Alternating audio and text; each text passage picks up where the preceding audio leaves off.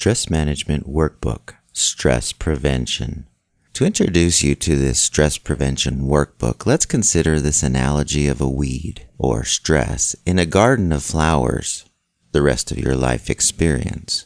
Most stress management books and other stress therapies direct their attention on getting rid of the most noticeable parts of the weeds, the stems and leaves. They focus on the symptoms of stress that you can see, such as headaches, depression, irritability, insomnia, and many others. The hope is that by doing away with the leaves, the weed becomes less noticeable. There are many quick tips on how to cope with the weeds, or disguise the weeds, or even learn to live with the weeds. The problem with tips or quick fixes is that they don't solve the problem of how the weeds got into the garden in the first place. Because the cause of the weed remains unclear, other symptoms inevitably show up as more weeds surface somewhere else in the garden. The truth is that the weed isn't the problem. The problem is the seed.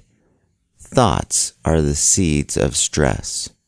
Remember, your thoughts always precede your emotions, and they always precede the activation of the stress response. The best way to get at the root of the problem of stress is to figure out how the weed seed lodged itself in the soil. Once you have this understanding, you recognize that you can do something specific to root it out and prevent a seed from lodging there again. This workbook, along with the mindfulness workbook and the stress prevention workbook, will help you do two things.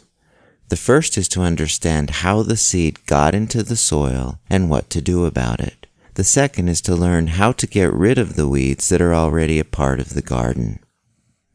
Section 1 Stress Prevention Once there was a man sitting at the edge of a river. It was a wide and deep river with a swift current. After sitting for a while, he saw people floating down the river. As he continued to observe, he realized they weren't happily floating, they were struggling for their lives. The river was turbulent and had a dangerous undercurrent. This made it extremely difficult for people to swim to the bank to safety. The man quickly started doing all he could to try to help these unfortunate people get out of the river. He worked and worked until he used all of his energy and resources. He saved a few, but he wasn't able to save everyone who desperately needed his help. Sadly, he watched as others fought to escape their demise. Hopefully, someone downstream might rescue them. Then a thought occurred to him. I should go upstream and stop these people from getting into the water in the first place. That would prevent this horrible problem. So he ran up the river, still watching the weary souls helplessly fighting the raging water. Soon he encountered a man who was tossing the people into the river. A large sign posted nearby said, Enjoy the most exciting ride of your life. People who wanted a quick thrill were lining up in droves, not understanding what their ultimate fate might be. They just did what everyone else was doing. Observing this, the man who had been downstream stepped in and immediately stopped the person from throwing in any more people, thus saving all those in line from certain peril. This rescuer had recognized there were two locations where he could help save people. One place was downstream, after the swimmers had already realized that they were in danger. The best place, however, where he could do the most good was the spot where he prevented them from being tossed into the river. Similarly, there are two places where you can successfully do something about your stress. The first place is before it begins. The second place where you can manage your stress is after the activation of the stress response has begun and you need to turn it off. The most valuable place and where you do yourself the most good is at the first place, that is, to prevent your stress before it ever starts. The purpose of this stress prevention workbook and the mindfulness workbook is to do just that, to teach you simple, powerful, and effective ways to prevent stress from happening in the first place. We know, however, that because people get involved in the events of life, they oftentimes forget how to keep the seeds out of the garden. At this point, they still need to know effective ways to turn off the stress after it has started. I will teach you how to do that in the Stress Reduction Workbook. Stress begins with our thoughts. Let's review for a moment. All stress begins with your thoughts. It isn't what's happening out there that initiates the stress response. It's how you interpret what's happening out there that causes you to become stressed out. We call this our perception of a threat. If you think a situation will lead to some kind of pain, be it emotional, mental, spiritual, or physical, your stress response will turn on automatically to prepare for the potential pain. This potential pain is what we call a threat. Preventing stress is best done by focusing on your thoughts. I'll say this many times. When you eliminate the threat thought, you effectively prevent the stress response from turning on in the first place. How to eliminate threat thoughts. When you find yourself in a potentially stressful situation, you can ask yourself these four critical questions. 1. Am I really in danger? What is the perceived threat? Is the threat real? What is the likelihood of this threat actually happening? Of course, you have to answer this first question honestly, or it won't work. As I mentioned in the first workbook, The Science of Stress, you are seldom in situations where your life is in danger, and rarely are you likely to experience any real physical pain. Therefore, the answer to this first question, Am I really in danger? is almost always no, I'm really not in any danger. Once you have that recognition, you can inform your nervous system and your hypothalamus that they don't need to make any physiological changes to help keep you safe. Question two Can I handle this? Again, honesty is essential. The correct answer is yes, but how can you know for sure that you can handle this situation without dying or having any pain? When pondering a potentially stressful situation, Think about all of your past experiences. Recall similar events from your past that you have survived. It may not have been pleasant, but you'll quickly conclude that you can handle things, and probably better now because you have even more life experience and wisdom. Let's say, for example, that you have a big test coming up. You know that you have taken over 500 tests in your academic career and that you haven't been injured from any of them. Now you can say to yourself, why should this one be any different? What about a job interview? If you have ever interviewed for a job or spoken in front of a group of people and not been hurt, you realize there's no reason why this interview should be any different.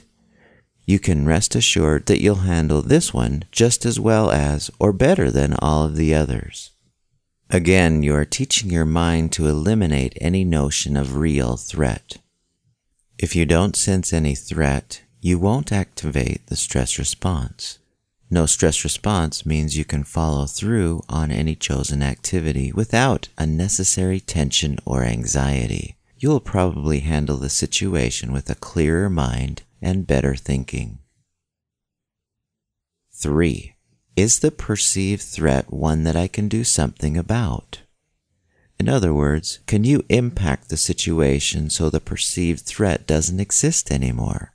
If you can, then take care of it. If you can't, there's no need to stew and fuss over it. Let me give you an example. Not too long ago, my family and I were staying at a condo in southern Utah in an enjoyable little town called St. George. It's one of our favorite places. As we were getting ready to go to sleep, we noticed a group of people gathering at another condo. As the event went on, we noticed these folks getting noisier and noisier. They were having a fun time. We tried our hardest to fall asleep, but it was too loud. It occurred to me that I could continue stressing about our inability to fall asleep and their noise, or I could simply contact the resort manager and let her take care of things. I grabbed the phone, discussed the situation with the night manager, and within a few minutes the noise had subsided considerably, and we were able to fall asleep. there are times when you can do something about the environment or the stressor. When those beneficial opportunities are available, take control of the situation. When you can't do anything to influence a situation, when the environment can't be changed, the best approach is to apply the tools you will learn in these workbooks. This leads us to the fourth question, the question that drives the rest of this workbook. 4. Can I think about this differently? Remember that all stress begins with the way you are thinking about something. Therefore, the correct answer to this question is always, yes, I can think about this situation in a different way that doesn't involve activation of the stress response. This idea is so central and important to our understanding of living a happier and less stressful life that we will spend the majority of this workbook explaining exactly how to do this. Let's use a simple example to show how, by asking these four quick questions, you can successfully prevent any stress from occurring. Traffic jams. Many people become stressed in traffic jams. The cars around them are going too slow, or not at all, and they have to be somewhere soon. Let's pretend that you are stressing out in a traffic jam. Question one Am I really in danger? If you analyze the situation accurately, very seldom does anyone get hurt in a traffic jam. The reason you're stressed rarely has anything to do with any life threatening condition. You're stressed because you're late for something that you have decided is important. The traffic jam is getting in the way of you arriving at a particular time. Not getting there on time is the perceived threat. At no point during the traffic jam, however, are you in physical danger. There is no immediate threat while you're sitting there in the car. You're safe. When you arrive at your destination, you'll also be safe. You may have to deal with the consequences of being late, but most likely your life isn't going to be in any physical danger. So you've answered the first question, there is no real threat. Can you handle the traffic jam or being late without getting hurt? It may be uncomfortable, but people are late all the time. You've probably been late before, and nothing physically painful happened. So you can handle it this time. Do you have any control over it? The answer is no. There's no way to control the traffic jam or being late. So why spend a lot of energy getting upset about it if there's nothing you can do? Can you think about this differently? The correct answer has to be yes.